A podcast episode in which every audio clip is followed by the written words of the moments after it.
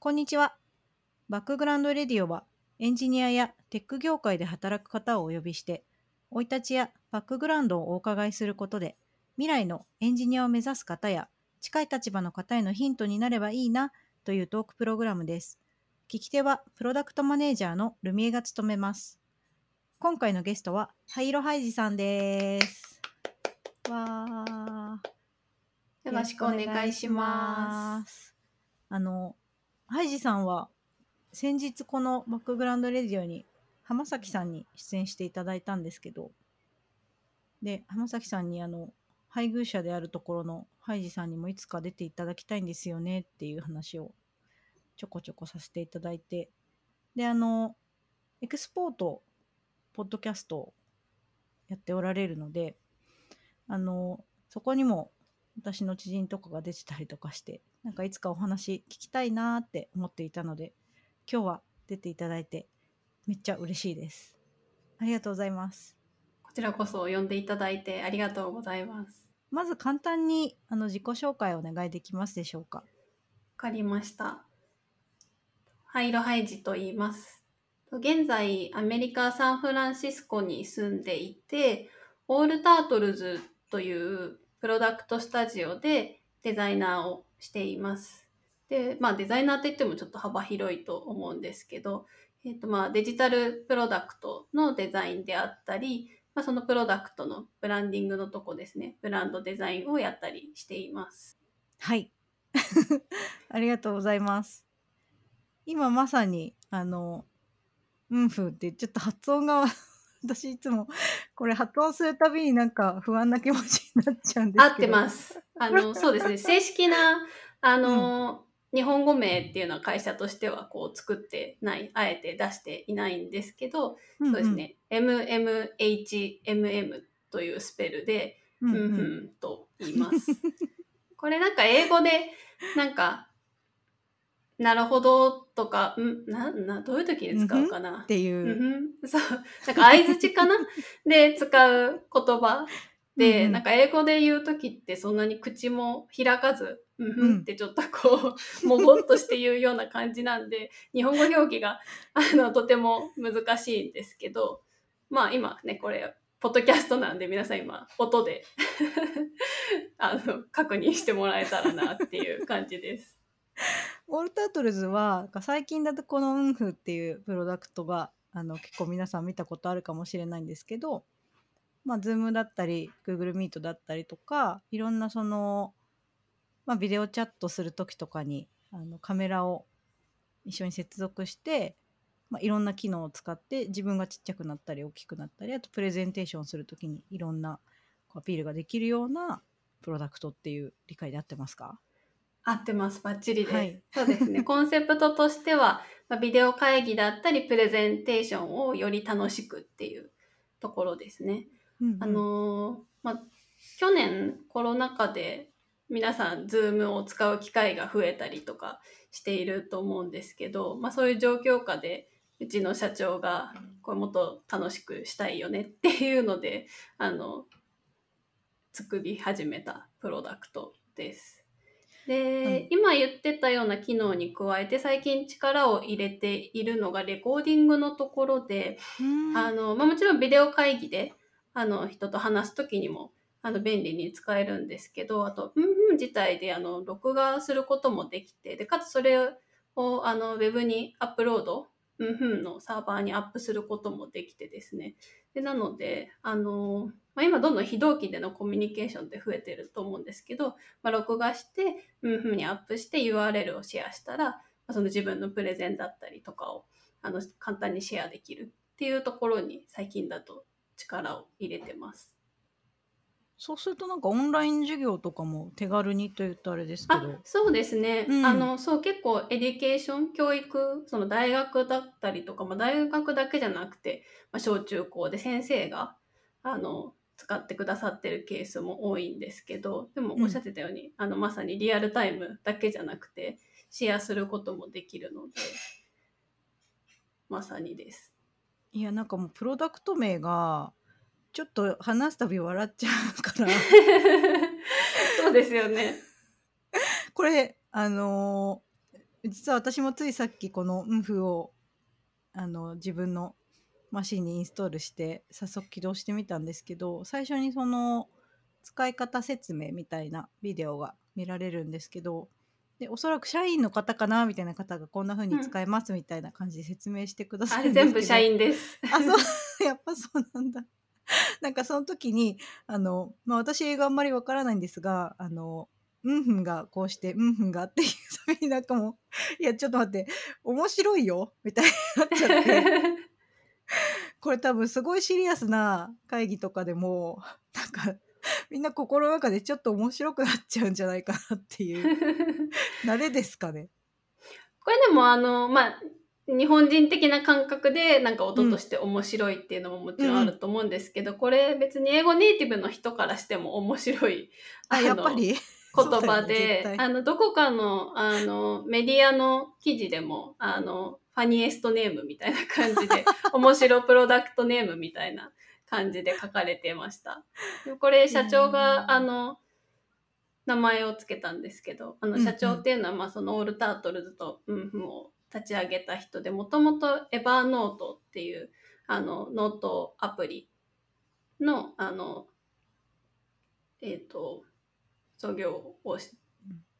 えっ、とした人ななんですけどでフィルさん。あのそうあそうですそうです。うんうん。であのそうフィルが名前をつけたんですけどなんかこうご飯食べ物を食べながらでも言える名前っていうので あの、まあ、さっきもごもごみたいなこと言ったんですけど あの口を開けずにこう発音できる音なのであの日本で言うとなんだろううんうんみたいな感じかな。あそうですね、うん。まあだからそれがプロダクト名ってやっぱりね 別に英語だとしてもやっぱり面白いというか。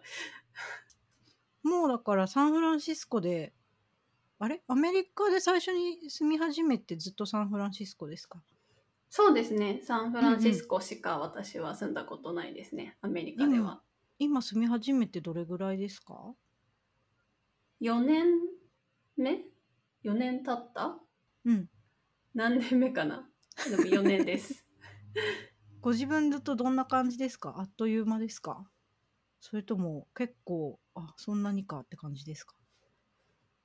あ、あっという間かな。うんうん。まあその何年目かっていうのも忘れるくらいには慣れてますね。なんか。年齢みたいなもので、なんか。今どれくらいだっけっていう感じにはなってきましたあれオールタートルズの前もサンフランシスコの会社でえっ、といやえっと、アメリカの会社はオールタートルズが初めてですね。おおそれは日本にいる時からあのーお仕事されてたわけではなくてこちらに来てから。あ、そうですね。あの、まあ、あの結婚してアメリカに来たんですけど、あの、まあ、その時こっちには何のゆかりもなくって、まあ、夫んがいたから来たっていう感じだったので、あの何のゆかりもなくてですね、かつあの移住してきた時には私英語が全く話せないっていうところからだったので、まあ、最初は英語を勉強したり現地のうんデザインスクールに行ったりっていう感じで過ごしていてで現地であの就職活動をしてでオルタートルズで働くようになったっていう感じですね。いやそれはすごすぎますね そうかじゃあ特に知り合いがいて来たらみたいな感じでもなく？そうですね。うん。まあ正面からと言うとあれですけど就職活動して入ったっていう感じですかねそうですね。うん。これが今手元にあ、ありがとうございます。丸美恵さんが私が出した本を 手にしてくださっている。はいあの販売された瞬間買ってますデザイナーの英語帳あのーこれの多分冒頭かな？とかにもその最初英語で苦労されたっていうお話があってで私から見るとやっぱそのアメリカで仕事として英語を日常的に使って働くってもうとてつもないことだなっていうイメージがあったんですけどなんかその最初はやっぱすごい苦労していたしでやっぱり専門用語みたいなことがあの、まあ、開発用語だったりウェブ用語だったりデザイン用語だったりってあると思うんですけどそこ確かに教えてくれる人っていないよなと思って。そうですね。なんか用語自体は一緒なんですよ。あの、うんうんうんやっぱり特にデジタルプロダクトってそれこそシリコンバレーをこう日本も習っていたりとかうん。するのもあって、なんか用語そのもの名詞というかなうんうんうとかは全然共通なんですけど、ただうん。細かな表現というのかな、主に例文のところ、まあ、うんいろんな英語の本ってあると思うんですけど、うん。なんかこうデザインだったりそのプロダクト開発の現場での表現っていうのが全然わからなくって、どこにもそんな教材はないしっていう。そう用語はねいけるんですけどなんかうん。細かいところでじゃあ例えばエンジニアの人とやり取りする時ってこれうん。なんていうの、とか。いや本当にユーザビリティテストで使える表現とか。うんあのすごいニッチといううかそうそうそうそう。ピンポイントで。そう。センテンスで書いてあるところとか。なんか多分表現そのものはいろんなあの多分英語の教材でも見かけるし全然難しいあの英文法とかは一切使ってないんですけど。そうでもねとっさにいざ自分の仕事の環境に置き換えてみた時になんかどれ使えばいいんだっけ、みたいうな。そなんですよ。いやー本当今もこちらは販売購入可能ですかね、うん。うんうん、できますできます。はい。デザイナーの英語帳ぜひぜひぜひご覧ください。おすぜひおすすめよろしくお願いします。あありがとうございます私がおすすめする謎の。で今日はあのーアメリカに行ってからのお話もすごいお伺いしたかったんですけどぐぐぐっと時を戻しまして ハイジさんの子供の時の話を聞こうかなと思っていて、バックグラウンドレディオですもんね。そうバックグラウンドだから あのー結構いろんなインタビューとかで中学生かなの時引きこもりでってお話しされてることがあるかなと思うんですけど、そうですね。うん、それよりもっともっと前だとどういう子だったのかなと思っていてご出身は東京ではないですもんね。出身は新潟県ですね。地元は、うん、あの、未だに村なんですよね。うんだから全然都会とは、まうん真逆の環境で生まれ育ちました。だからあの市町村合併とかいろいろあるけど今も何々村とか何々村っていうところそうですって感じですかね。うん。そうすると、まあ、近所の子って言ってもまあまあ距離あるみたいなそういう感じですか？どうだろう。あの、まあ、なんて言うんですかね。あの、いわゆるそのテレビで出てくるような田舎っていうほどでもなくて、まあ一応その住宅地みたいなところはある。うんうんのでうんうんあの、全然周りに子供がいないっていうことはないですね。ただ、コンビニまで歩いて、徒歩15分、20分とか、うんうんそんな感じですかね。田舎具合で言うと。そうするとじゃあ小学校は、まあ、近所の子たちと一緒に歩いてあそうですね。感じですかね。あの、私、実家が小学校の目の前だったので、え徒歩めっちゃいい。5分もないくらいうんうんうんだったん。安で、うんうん。まあ徒歩しか 通う方法はないんですけどまあでも村に小学校ってそこ一つしかなかったので、あの住んでいる場所によっては結構山をちょっと越えて歩いてくるような同級生とかもいました。子供の時はそうすると放課後とかは何して遊んでる感じですか？なんかその小学校があまりにも近すぎたせいで、あんまり遊んだ記憶がなくって、っていうのは その徒歩ね30分とか1時間とかこうかけて帰るうん。同級生もいるんですよ。いるんですけど、私徒歩5分以内だったんで友達とはすぐお別れするわけですよ、帰宅って。直行ですよね家まで。ね、そう。でなのでなんかあんまり友達と放課後遊んだっていう記憶が多くなくって、うん何してたかな？ゲーム機とかお家にありました？あありました。確かにスーパーファミコンとゲームボーイを小学校の時はやってました、あとなんだろうな。多分ずっと漫画を読んでいた気がする。あー。えなんか週刊誌とか月刊誌で撮ってるのとかありました？小学校の時はリボンを読んでいて、うん。で中学校になったら、えっ、と、ジャンプを買ってましたね。そっか。じゃあ漫画は特に禁止とかはされてなくてうん。お家でも漫画は OK あ、全然 OK でした。うん。クリスマスとか、なんか、単行本全巻？全巻って言っても6冊とか10冊とかくらい出ている漫画をどうしても読みたくって、あの、まとめ買いししてもらったりとかしました。何だったか覚えて何ます？買ってもらったかな？えっ、と、確かフルーツバスケットの作者の別の作品だったような気がする。タイトルもう忘れちゃったな。まあでも小学校の時少女漫画ですね。うんうんうん。そっかじゃあ結構少女漫画系かな子供小学校の時は。そうですね。リボンと、あ、あと仲良しも読んでました。うん。でそれでいくとそうだ、小学校の時はクランプが大好きで、ーレイヤースとか、ですね。カードキャプターさくらとか、うんうんうん。さくらアニメもやってるかなもうあ、小学校の時ややってました。うんうんうんアニメも見てました。アニメも見てますねそれはうん。あだから放課後も多分、あの、うん放課後の時間帯って多分当時アニメをやっていた気がするので見てたようなうん気がする。だから家帰ってきて漫画読むアニメ見る みたいなそうですね。で漫画真似して書いたりとかしました？あしましたしました。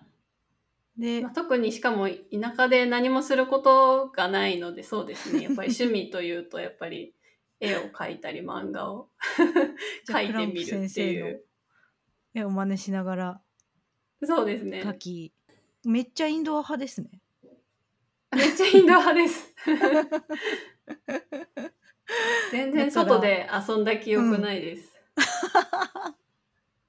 なんか新潟と言いつつスキーとかそういうウィンタースポーツとかはやらなかったですか？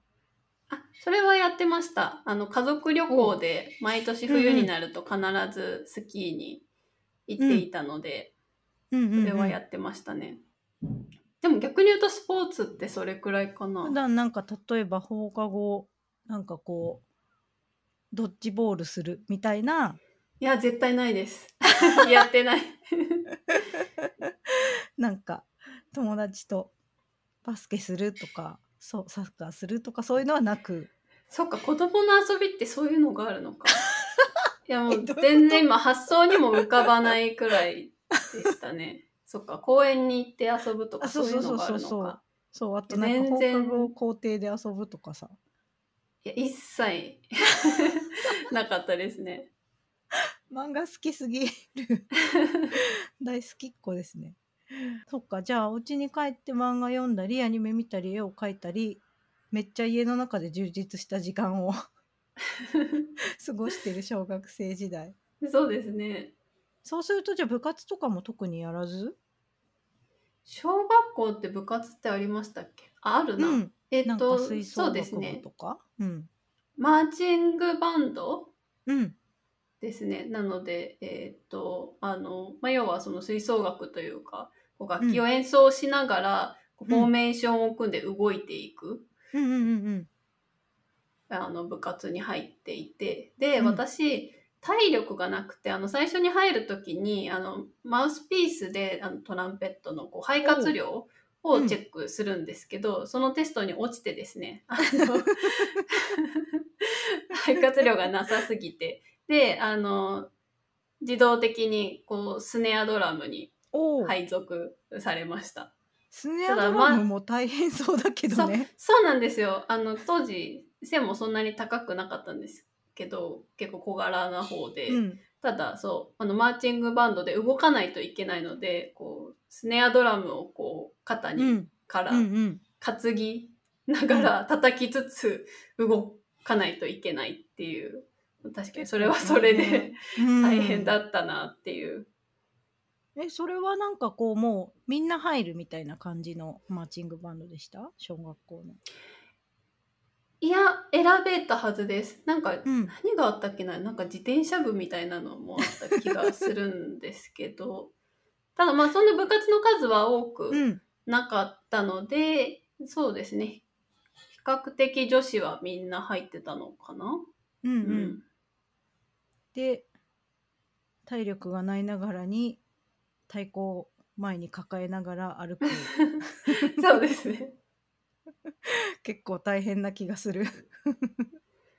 うん、なんか、そう、写真とか見返すとなんか、ドラムに担がれてるね、みねたいな感じになってましたね。そこはじゃあそんなにはまらず楽器とかの方は？ドラマーにとかは？あ全然そうですね。小学校卒業して そのまま触れることなく終わりましたね。もうひたすら漫画ですね。そうですね。でも楽器で思い出したんですけどあとそういえばうん。ピアノを習ってたなっていうのを思い出しました、うんうん。それは近所の先生とかに習って。そうですね。あのお母さんの友人があのピアノを教えていてうんうん。あそれでそういうつながりもあって通ってましたね。その地元の。ピアノ好きでした？そうですね。好きだったのかな。結構厳しい先生で、うんうん。なんかこう、大変だったなっていうのと、うん。なんか基本私何か継続したりとかその練習を一生懸命やるタイプではなかったんで その楽しいは楽しかったんですけど、まあなんかか真面目な生徒ではなかったなっていう感じですね。いやーいいですね。そうするとまあ割とのんびりした子って感じ？おとなしい子多分そう、あ、おとななしいです。おとなしいです。写真見返してもなんか、この子絶対無口だろうなっていう感じの。そういう感じの子が。じゃあそのまま中学にまあ地元の中学にみんなで上がるみたいな。そうですね、ね。みんな上がるんですけど、私は中学校ちょっと受験をして、おあの、ちょっとその、村から新潟市の方うんうんある、えっ、と、女子中学があって、中高一貫の。うんで、そこを受験して通ってましたね。ただまあそこで途中で半年くらいかな。で、行かなくなってしまって、うんそこから不登校っていう感じですね。それは中学受験しようっていうのはなんか自分できっかけがあった感じですか？なんか最初のきっかけは多分、えっと、そのピアノの先生がそのうん。中高出身の人で、多分そ、れで話を聞いて知ったっていうのがきっかけ。うんうん、で、うん決め手は全然覚えてないですね。うん。ただ一個なんか制服が可愛くて着たいなって思ったうんうんうんうん。ことはすごく覚えてるんですけど、うん。それ以外どういう理由だったんだろう。まあでもちょっと村を出てみたかったっていうのもあるのかな。うんそっかそっかお母さんとかお父さんもい行ってみたらみたいなそうですね。なんかもうどういう会話をしたのかは全然覚えてないんですけど、ただうん中学受験って、あの、まあ両親、まあ母親も来て一緒に面接したりとかはいはいがあったので、まあそういう意味では、なんだろう。両親の支援なしにはこう受験もできないので、うんうんそうですね。そこは後押ししてくれてっていう感じですね。勉強は結構好きでした？覚えてない。覚えてないけど、でも嫌いではなかったと思います。うんただなんかできたかって言われると全然成績とか覚えてないですけど、どうだろう。なんかできたっていう記憶はないんですけど、ただまあ、うんそんなに嫌いだったっていう記憶もないかなっていう感じですね。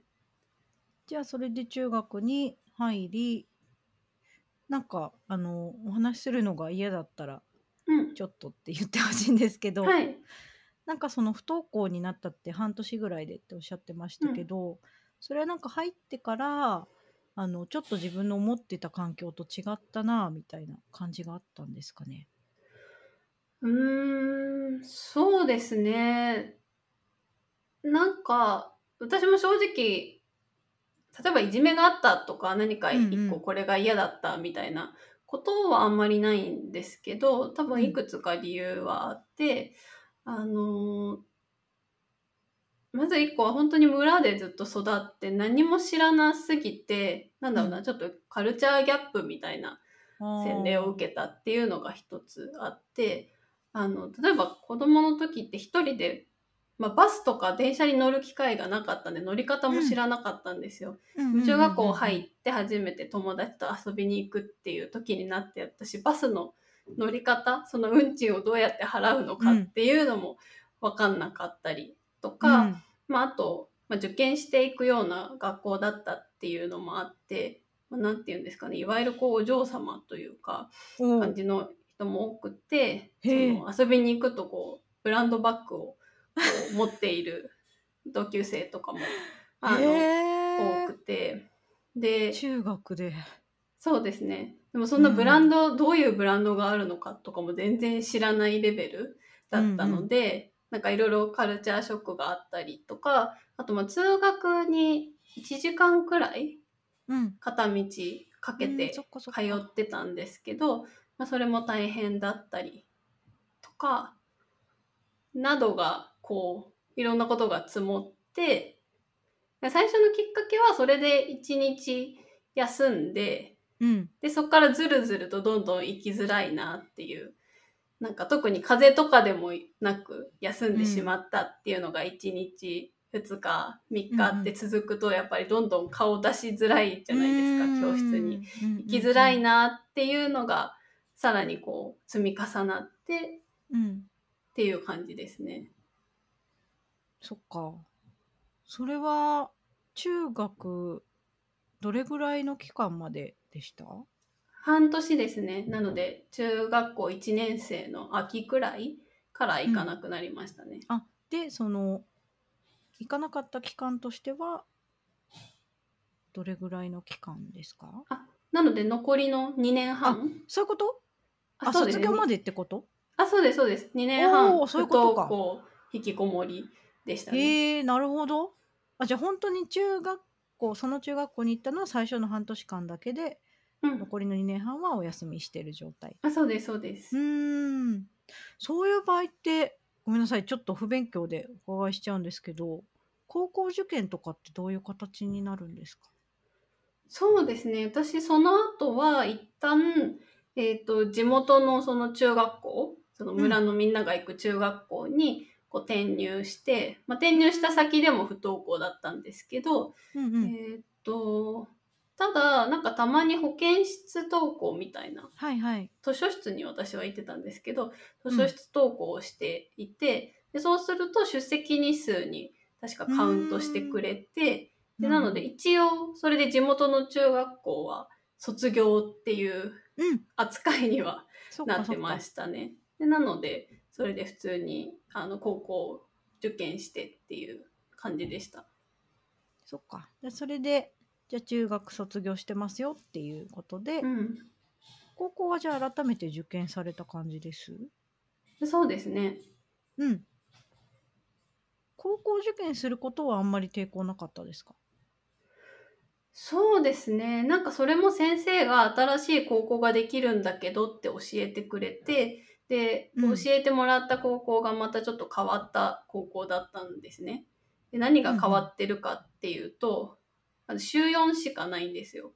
え。で、で、えっと、かつ、あの、2つ選べて週4コースか週2コースか選べる高校で、うんうんうん。まあそれってね不登校してた身からすると、なんかいきなり週5行かなくても週休うん。3日かと思ったらまずそこうん。ですごく気が楽になったっていうのとあと新潟ってすごく専門学校が多いんですね。例えば漫画とかアニメとうんうん。か声優とか、あのファッションとかいろんな専門学校があるんですけど、まあ、その専門学校を運営しているグループがあってでそこがあの始めた高校だったんですね。その第1期生でうんだから授業も変わっていて、午前中は普通の高校の勉強、まあ、国語とかあの、数学とかするんですけどあの午後は選択授業で、うんあの漫画を習ったりファッションを習ったり音楽を習ったりその専門的なコースを選んで午後はそこの授業をするっていうカリキュラムだったんですね。まあそれもあってあの私は漫画コースを選んでたんですけどまあ週4日でいいし授業の大半は漫画を書けばいいいっていうので、うん。こう、まあ、不登校の後、こう、通うっていう時にすごくハードルが低かったっていうか気持ち的にうん。あって、でそれでなので高校、そこを受験して、高校は普通に通ってましたね。めっちゃいいっすねその高校。いいなあ楽しそうってなる。そうですね。そうだからね、あの、引きこもりを終えたのも、その高校は大きかったかな、理由としては。うん。えでもそこで漫画をやっぱ選んだってことは中学でお休みしてる間も家で漫画描いたりとかはそうですねしてました？ね。漫画はそんなに描いてなかったんですけど、そのいわゆるこう漫画の絵イラストはよく描いていて、であのーそうだ。あの引きこもりになった後に何してたかっていうと家で私ずっとパソコンをいじっていてですね。うんうん。でこれまたクリスマスにあの、うん。買ってもらったのがペンタブレットだったんですけど。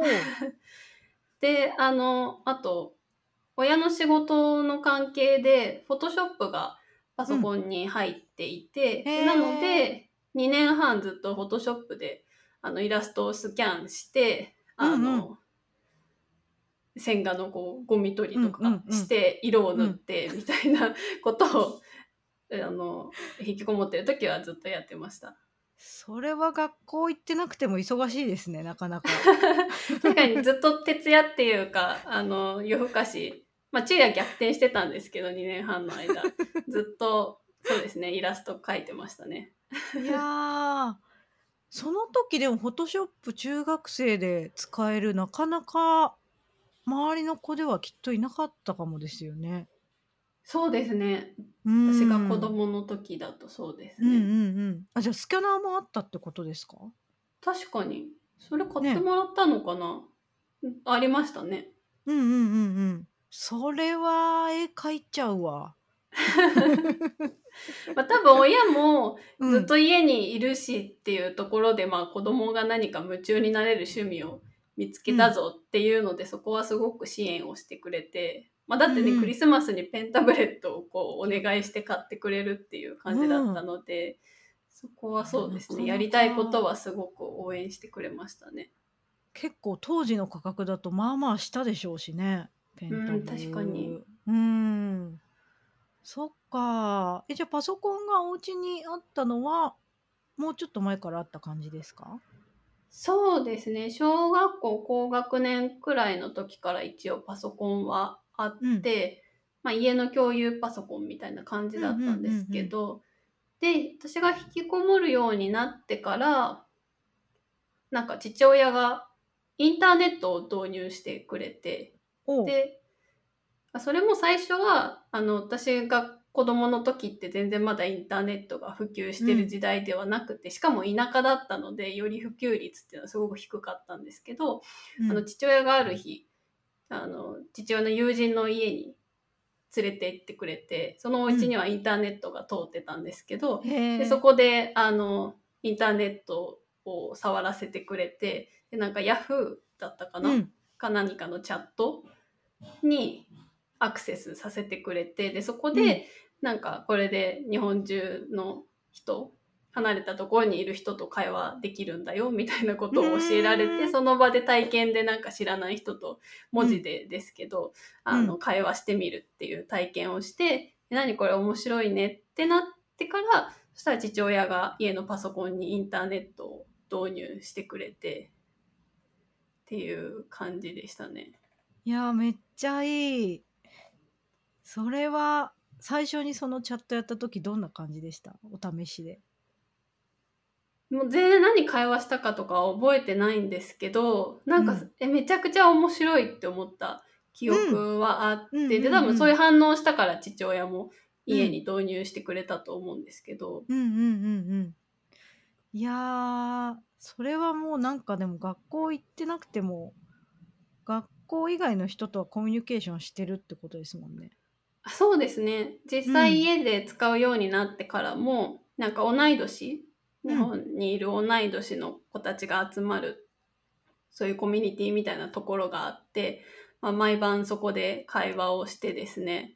いいですね。あの、中学校2年生の春休みかな成り立ての時、私それで、あの、いわゆるオフ会っていうんですかね、そこうんのインターネットで知り合った同い年の人たちに会いん新潟から東京まで一人でえ遊びに行ったことが あります。で、かつそこで初めて会った、あの、このお家にもそのまま泊まってっていうことをしてました。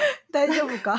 それでも、なんか、いや、今思うと母親すごいなって思うんですけど、両親。母親は、でもその、泊まりに行く、あの子のお宅に、その、電話をしてくれて、事前に、うんうんうんその、行く前に。うんで、まあ、親同士でこう、話をしてもらった上で、まあ、泊まりには行ったんですけど、へーそうでっていうのをやりましたね。まあだから引きこもってはいたんですけど、なんかまあインターネットを通しては、なんか会話をずっとしていたし、なんなら直接会ったりもしてたっていう、感じですね。そこは行動力を発揮されてる。そうですね。えなんだろう当時のチャットって IRC チャットみたいな？えっとですね、なんか当時、あの、CGI でチャットを自分の、いわゆるホームページに設置するっていうのが流行っていまして、で、あの、同い年の子がやっているウェブサイトで賑わっているところがあって、で、なんで賑わってたかっていうと、なんだっけ、チャレンジってあるじゃないですか。あの、なんていうの、こう、学習、なんていうの？のあれなんていうんですかね？ベネッセとかの？あ、そうです、そうです。うんうん。あるじゃないですか。そ島次郎的なの、やつの？うんうん。なんか、毎月、はいはい。なんだっけ、教材が送られてきて、学勉強するみたいなそういうようなやつを取ってたんですけど、引きこもってる間。で、そこの、なんか、冊子に、うん。あの、掲載されてたウェブサイトなんですね。でそのチャレンジって要は学年ごとにこうその送られてくるものが違うから要は、うんうん。その紙を見てアクセスする人って自然と同い年の人だけになるんですよ。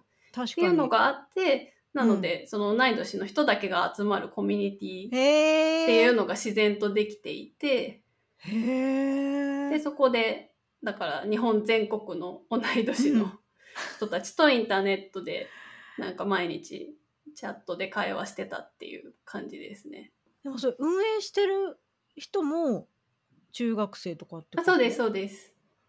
チャレンジも今思えばその個人運営の中学生の個人運営のサイトをよくぞ載せてたなとかそうですね。ねなんかまあまあインターネットが来て個人でホームページを作成するっていうのが流行り始めてたうんうんうん。時代だったのかな？確かに今思えばねよくそれ冊子に載ってたよなっていう。感じもするんですけど。まあでもそうだったかもしれない。確かに。そういうそういうムードだったかも。当時のムードとして。そっか。えじゃあ自分のホームページも作ってそうですねややってました。それはなんかホームページビルダー的なやつですかね？そうですね。えっ、と似たようなソフトでなんかうん名前忘れちゃったんですけど、別のやつですけど、うんなんかそういうソフトを使って作ってましたね。載せてたのは自分の絵とか？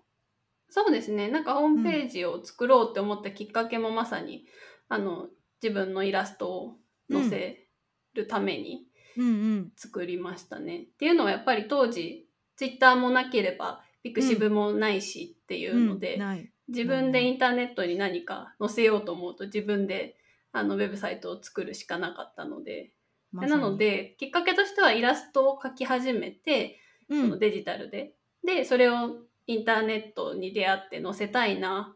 うん、じゃあウェブ覚えようっていう感じでしたね、でもなんかそれがきっかけで中学校の時からそのウェブデザイナーになりたいなっていうのはうん。思ってました、なんかウェブデザイナーっていう言葉が当時あったかは、ウェブデザイナーってあったかな、もう。ああありましたというか私それでウェブデザインっていう言葉を知って、あーそこからデザインっていう英単語も知ってっていう感じだったんですよそうなんウですよェブデザインが先で。それはすごく。く覚えているので、そのウェうんブデザインとかウェブデザイナーっていう言葉はあったと思いうますね。ーん。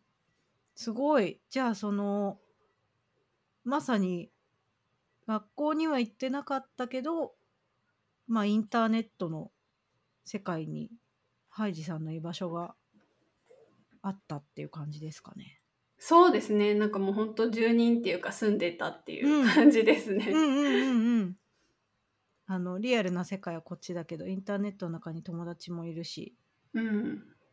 それは、今思うと結構楽しかったなって感じですか？そうですね。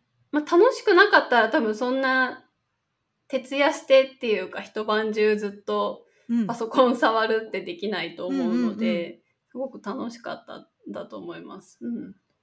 なんかあの不登校って一口に言っちゃうとやっぱちょっとネガティブな印象を持ったりとかうん。するかもしれないんですけどいやなんか今聞いててめっちゃエンジョイしてるじゃんと思って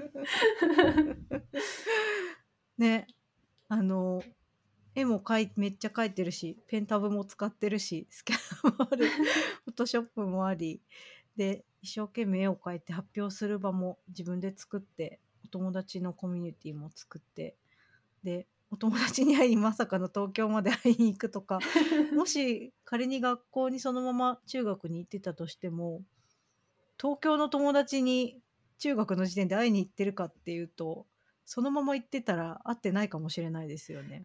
そうですね。多分学校生活が充実してたらインターネットにはまることもなかったし、今おっしゃってたように、そのね、東京まで会いに行くよううなん友達っていうのも、なんかできてなかったんじゃないかなっていう気はしますね。本当うん2年半の時間を全部そこに費やしていたので、うんうんでもそう学校行ってたら多分そんな時間もないし、うんうん、なんか熱量としてもうんなんか分散しちゃってたのかなっていううん気はしますね。いやーなんか勝手な印象ですがすげえ楽しそう。ね、当時のなんか全ての感情を思い出すことはできないですけどでも今言ってたような活動とか、うん、なんかやってた行為はすごく楽しかったですね。ありがとうございます。で高校も、まあ、その絵を描いたりすることもできたしそうするとじゃあまあもうウェブデザインをウェブデザイナーになろうみたいなことが中学の時点で目標としてあった感じだと、じゃあウェブデザイナーになるにはどうしたらいいのかなみたいなそういう発想もありましたかね？そうですね高校行ってでもそこから大学へ行こうって思った時にはでも、まあ、どこか美大に行きたいなっていうのは思ってたんですけどじゃあどの学科にしようかっていう時には悩んだ記憶がありますね。例えばうん日本画とかも面白そうだなって思ったりもしたので、まあ、あと美大を調べるとやっぱいろんな学科があるのでそっかウェブデザイン以外にもあるんだっていうのを知ったっていう感じですかね。受験について調べれば調べるほど。うん。例えば同じデザインっていうフィールドフィールドでもあのグラフィックデザインもそうですね高校に入ってから知ったのでなんか中学校でウェブデザイナーになりたいって思って、でも高校大学って進むと、まあ、なんか他にも似たような職業ってあるんだっていうので、うんうんうん。ちょっと興味は広がってったっていう感じですね。うん。ただでも結果として大学に入ってからもあのあの、まあ、グラフィックデザインとかも学んでたんですけどうん。でも結局在学中も、あの、ウェブの仕事をしたりとか、ウェブの授業が一番好きだったりとかっていうので、興味は広がったものの、やっぱりでもウェブデザインがいいなってうんいうのを確認したっていうのはあありますね。大学行ってから。高校大学ぐらいだと SNS とかもそろそろ来てる感じですかね。大学入ってからですね、なんかツイッターができたのが。うんうんうんうん。そうすると自分のホームページみたいのはずっと続いてた感じですか？そうですね。た、どこまでやってたかな。まあなんとなくどんどん運営しなくなってった、フェードアウトしてったっていうのはあるんですけど、ただ大学の時にもイラストは描いていたので、うんそこくらいまではやってたのかな。うん。そっか。じゃあその中学の頃の、まあ、みんなでこうワイワイしながらあのイラストをまあなんだろう見たりあるいはチャットしたりみたいな感じは高校大学になるとちょっとずつ収まってったような感じですかね。そうですね。高校の時はまだやってたかな。大学に入ってからですね。なんか、うんまあやっぱり大大学学の方が新たなね、友達もできるし、まあしかもね、うんうんみんなデザインが好きな人たちが周りにいて、やっぱり他に楽しいことがうんできたっていうのもあって、リアルな世界に戻ってきた。そう。まあでも結局ねずっとそのインターネットのウェブデザインのところは好きだなっていう感覚はあったっていう感じですかね。そうですね。うん。うん。大学は専攻的にはグラフィックデザインですか？そうですね。えっと、情報デザイン学科のコミュニケーションデザインコースっていうところで、うんうん、で学ば学ぶこととしてはすごく幅広くってなんかコミュニケーションデザインってすごく幅広いんですけど、まあうんグラフィックデザインをやったりその広告のデザインをやったりウェブのデザインもうんあったりとか結構何でも学ぶ感じのコースではありましたね。そうか。じゃあ、まあなんかこう、子供の頃、ずっと絵を描き続けてきたけど、だんだんこう、デザイン周辺の世界が広がってきて、こういう、あ、こういうこともあるんだ、みたいなことが見えてきたっていうのが、大学時代っていう感じですかね。そうですね。うん。いやー、なんか、聞いてると結構、あの、こういうものになりたいなっていうものを、あの、しっかり自分の進路とか選択肢に反映してきてる感じがするんですけど、ご自分的にはどうですか？結構回り道した感覚があったりします？あるいはなんか振り返れば、ああまあそのまま来てるなみたいな感じだったりします？後者ですね。そのまま来てるなっていう感じですね。なんか中学校のその段階で結構イラストレーターかデザイナーかどっちがいいんだろうなってこう思った時があって、うんうん。で、まあ、イラストもすごく上手い人って周りに同い年とかでもたくさんいてうん、であのそういうのもあったしあと絵を描くのはもちろん好きだったんですけどただ、それを掲載するためのウェブをデザインする方が楽しいなっていうのに気づいたのもあったんですね、その中学校の時に。うんうんうんうん。あの例えばイラストをよりよく見せるためのデザインとかそのそのウェブデザインのレイアウトうん。だったり、じゃあその背景の色って何色の方がデザインに合うんだろうとか、結構そういうのが楽しいなデザインって面白いなって思った経緯があって、でなので自分はアーティストというよりは何かものイラストとかがあった時にそのデザインの力でそれをよりよく見せるとか、うん。伝えるために何かを作るっていうのが楽しいなっていうのに結構気づいたのが中学校の時だったんですけど、まあでもそれって今やってることも全然一緒だなと思っていてだから全然変わってないなっていうのすがごい思ってることですね。すごい。もうその時とあもちろんやってる内容はあのもちろんコードになっているけれども。根は一緒かもしれない。そうですね。ね。なんか例えば中学校の時あとやっていたのがあのイラストの展覧会を開いたりっていうのもやっていて自分でお題を決めてでそのお題に合ったイラストの募集を募って、うん。で最終的に100枚くらいえ？集まったんですけどなんかそれをウェブに掲載したりっていうのもやったりしていて、まあやっぱりさっきも言ったんですけど当時ってピクシブみたいなサイトがまだなかったのでうんうんうん。なんか自分でそういう企画を立てて掲載したりっていうのをやってたんですけど、うんうん。まあ、そういうのもあって何ですかね。こうだから自分の作った何かがメインに立つというよりはなんか企画をしてうん。うんうん。そのサポートというかその周りを、うん。周辺を作るみたいなそのプラットフォームというかなんかそこを作るっていうのをやったりしてましたね。すごいめっちゃこの2年半すごい。だからその時やそう2年半やってたことと今やってること、うん。なんか変わらないなっていう。うん。なんかそこにもうハイジさんがいますね。あそっか名前もそうだもんね。名前もあそうですねそうです。あの、うんハイロハイジっていう名前もその引きこもっててインターネットをしてた時にこういわゆるうん。ハンドルネームとしてつけた名前ですね。いやー素晴らしい。素敵。なんか本当に 1415歳ぐらいのハイジさんが今のハイジさんを見たら何て言いますかね。えー、なんていうのかなでも喜ぶんじゃないかな。なんかね、うん。同じことずっとやってるし、ね、うんうん。あ、仕事になってるんだ、みたいな、うん。こう答え合わせというか、うんうん。にはなってる気がします。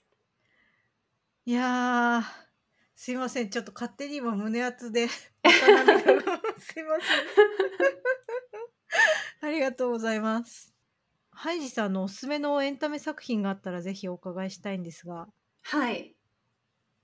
そうですね。あの、私、毎日 LINE 漫画を読んでいまして、LINE 漫画が好きなんですよ。まあ、うんうん Kindle とか、あの、いくつか漫画のアプリ使ってるんですけど、一番好きなのが LINE 漫画で、うんで、なぜかっていうと、あのーまあ、作品ってね、大体どこもまあ一緒っていうのはあると思うんですけど、別に Kindle でも当然読めるんですけど、なんか気に入っているのが LINE 漫画のコメント機能で、あのーあー。1話ごとにこうコメントつけられるんですけど、なので、うんうんそれが好きで、だから Kindle で漫画読んでてたまに物足りないなって思うのはコメントがないから、なんかその読後感を楽しむというか読み終わった後に、うんなんか同じのを読んだ人と盛り上がりたい。まあほぼうん。読んでるだけではあるんですけど、うなんか、あ、そう今開いてくださってますけど、あの、まあ、みんなで突っ込んだりとか、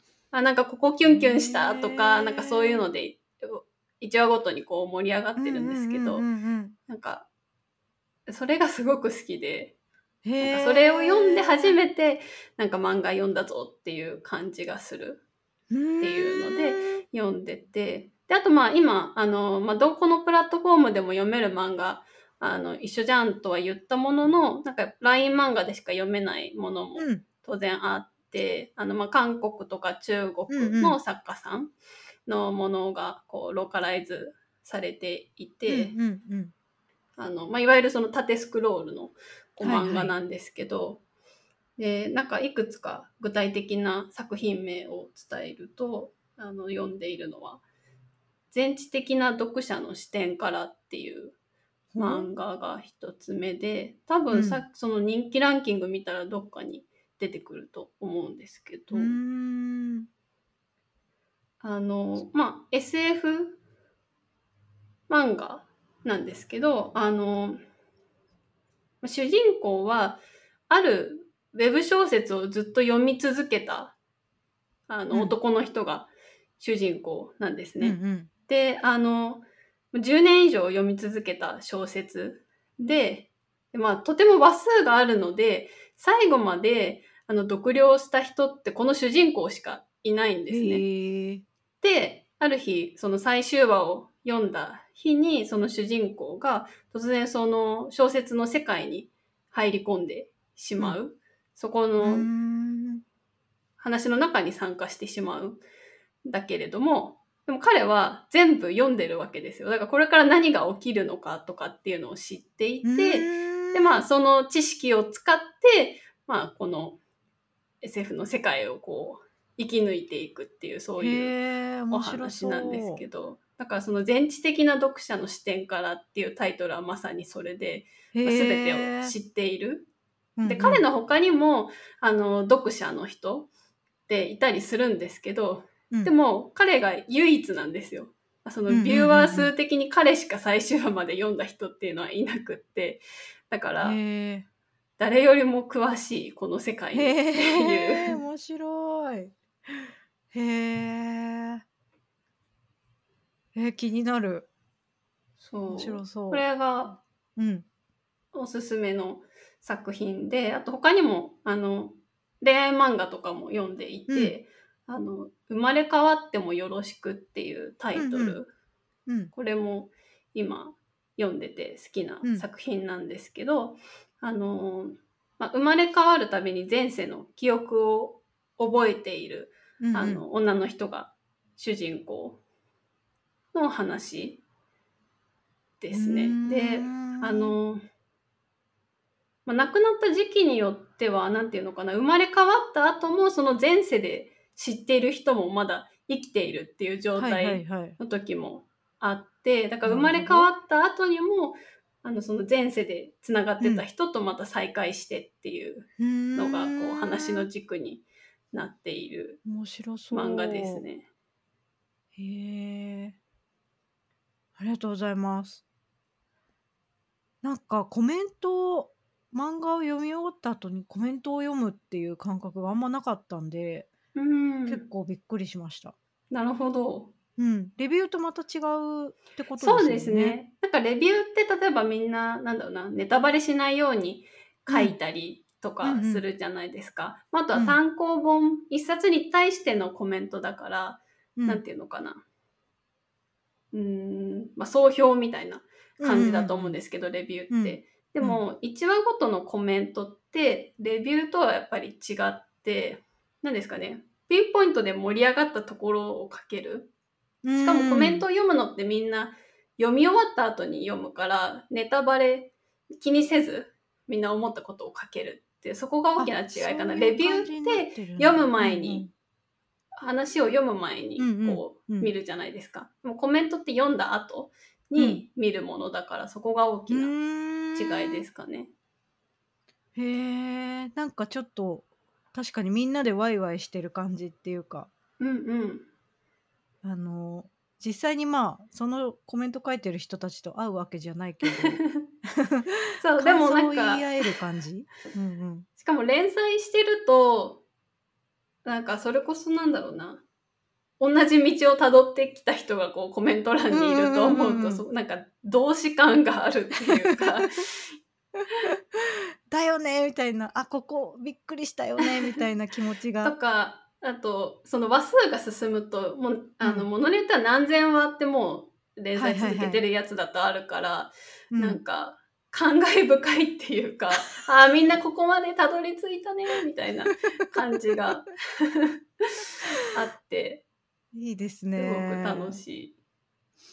なんかでもそのハイジさんのやっぱこうオンラインの中の人の子とのあの同期してなくてもあのコミュニケーションみたいなところ感覚が SF のコメントじゃないですけど なんかやっぱちょっとこうオンラインの人もオフラインの人も というかなんかちゃんとこうオンラインの人同士での中にスッて入ってる感じがしてすごい面白いです。そうですね。確かに、な、何の疑問も抱かず楽しんでましたけど、でも確かうんに中学校の時とやってることは一緒なのかもしれないですね。なんか、こ一つのトピックで 非同期的にこうテキストで盛り上がるみたいな。そうそうそうそうそう。もうまた SNS ともまたちょっと違うけどそそう,、ういうですね。うんテキストコミュニケーションの何かみたいな感じがしますうん。これでもめっちゃ面白そうどっちも読みます ぜひおすすめです。なんかどういう、ルミエさんはどういう、なんかエンタメが好きとかありますか？うか。私ですか？私もえっ、と漫画はそうですね Kindle で読むのもあるしえっ、とまあジャンププラスとかでもうんうん。勧めてもらったものは読んでるんですけどあのまあ皆さん多分ご存知の方もお多いと思うんですけどやっぱり去年かな？去年ぐらいはもう和山和山山先生に打ち抜かれた1年間でしたっていう 感じですね。あのカラオケ以降。そうカラオケ行こう夢中さ君に女の園の星でもう最初夢中さ君にを読んでななんだこの人は面白いってなってでカラオケ行こうを見て私の中の腐った要素が打ち抜かれ 女の園の星はもう最高ですっていう言い方よくないけど 先生天才ですっていう言葉しか出てこないっていう 感じで打ち抜かれてました。なるほど。女の園の星は読んだことないな。はあ、ぜひぜひあの基本は基本っていうかもうギャグ。どれもギャグかも 確かに。ただ漫画に関してはすごく大量に読んでるので、あの、ぜひまた別の機会に漫画の話したいです。漫画リストを。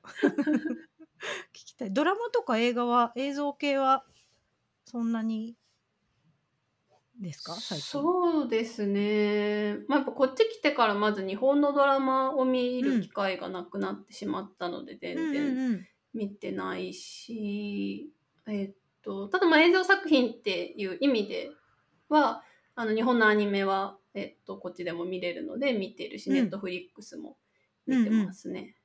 オットタクシーってアメリカでもあ見ました見ました。されてるんですね私は最近ではオットタクシーがかなりグッときました。いいですよね。ほぼ一気見しちゃいました。なんかね見れば見るほど続きが気になって。そう。これはきっと続きあるのか？みたいな。なんか YouTube にも、あの、うん。ラジオ版、うんうんうんラジオ版っていうか、なんかこう、ラジオの体の、うん。あの、動画がいくつか上がっていて、アニメ全部見た後、それも聞きました。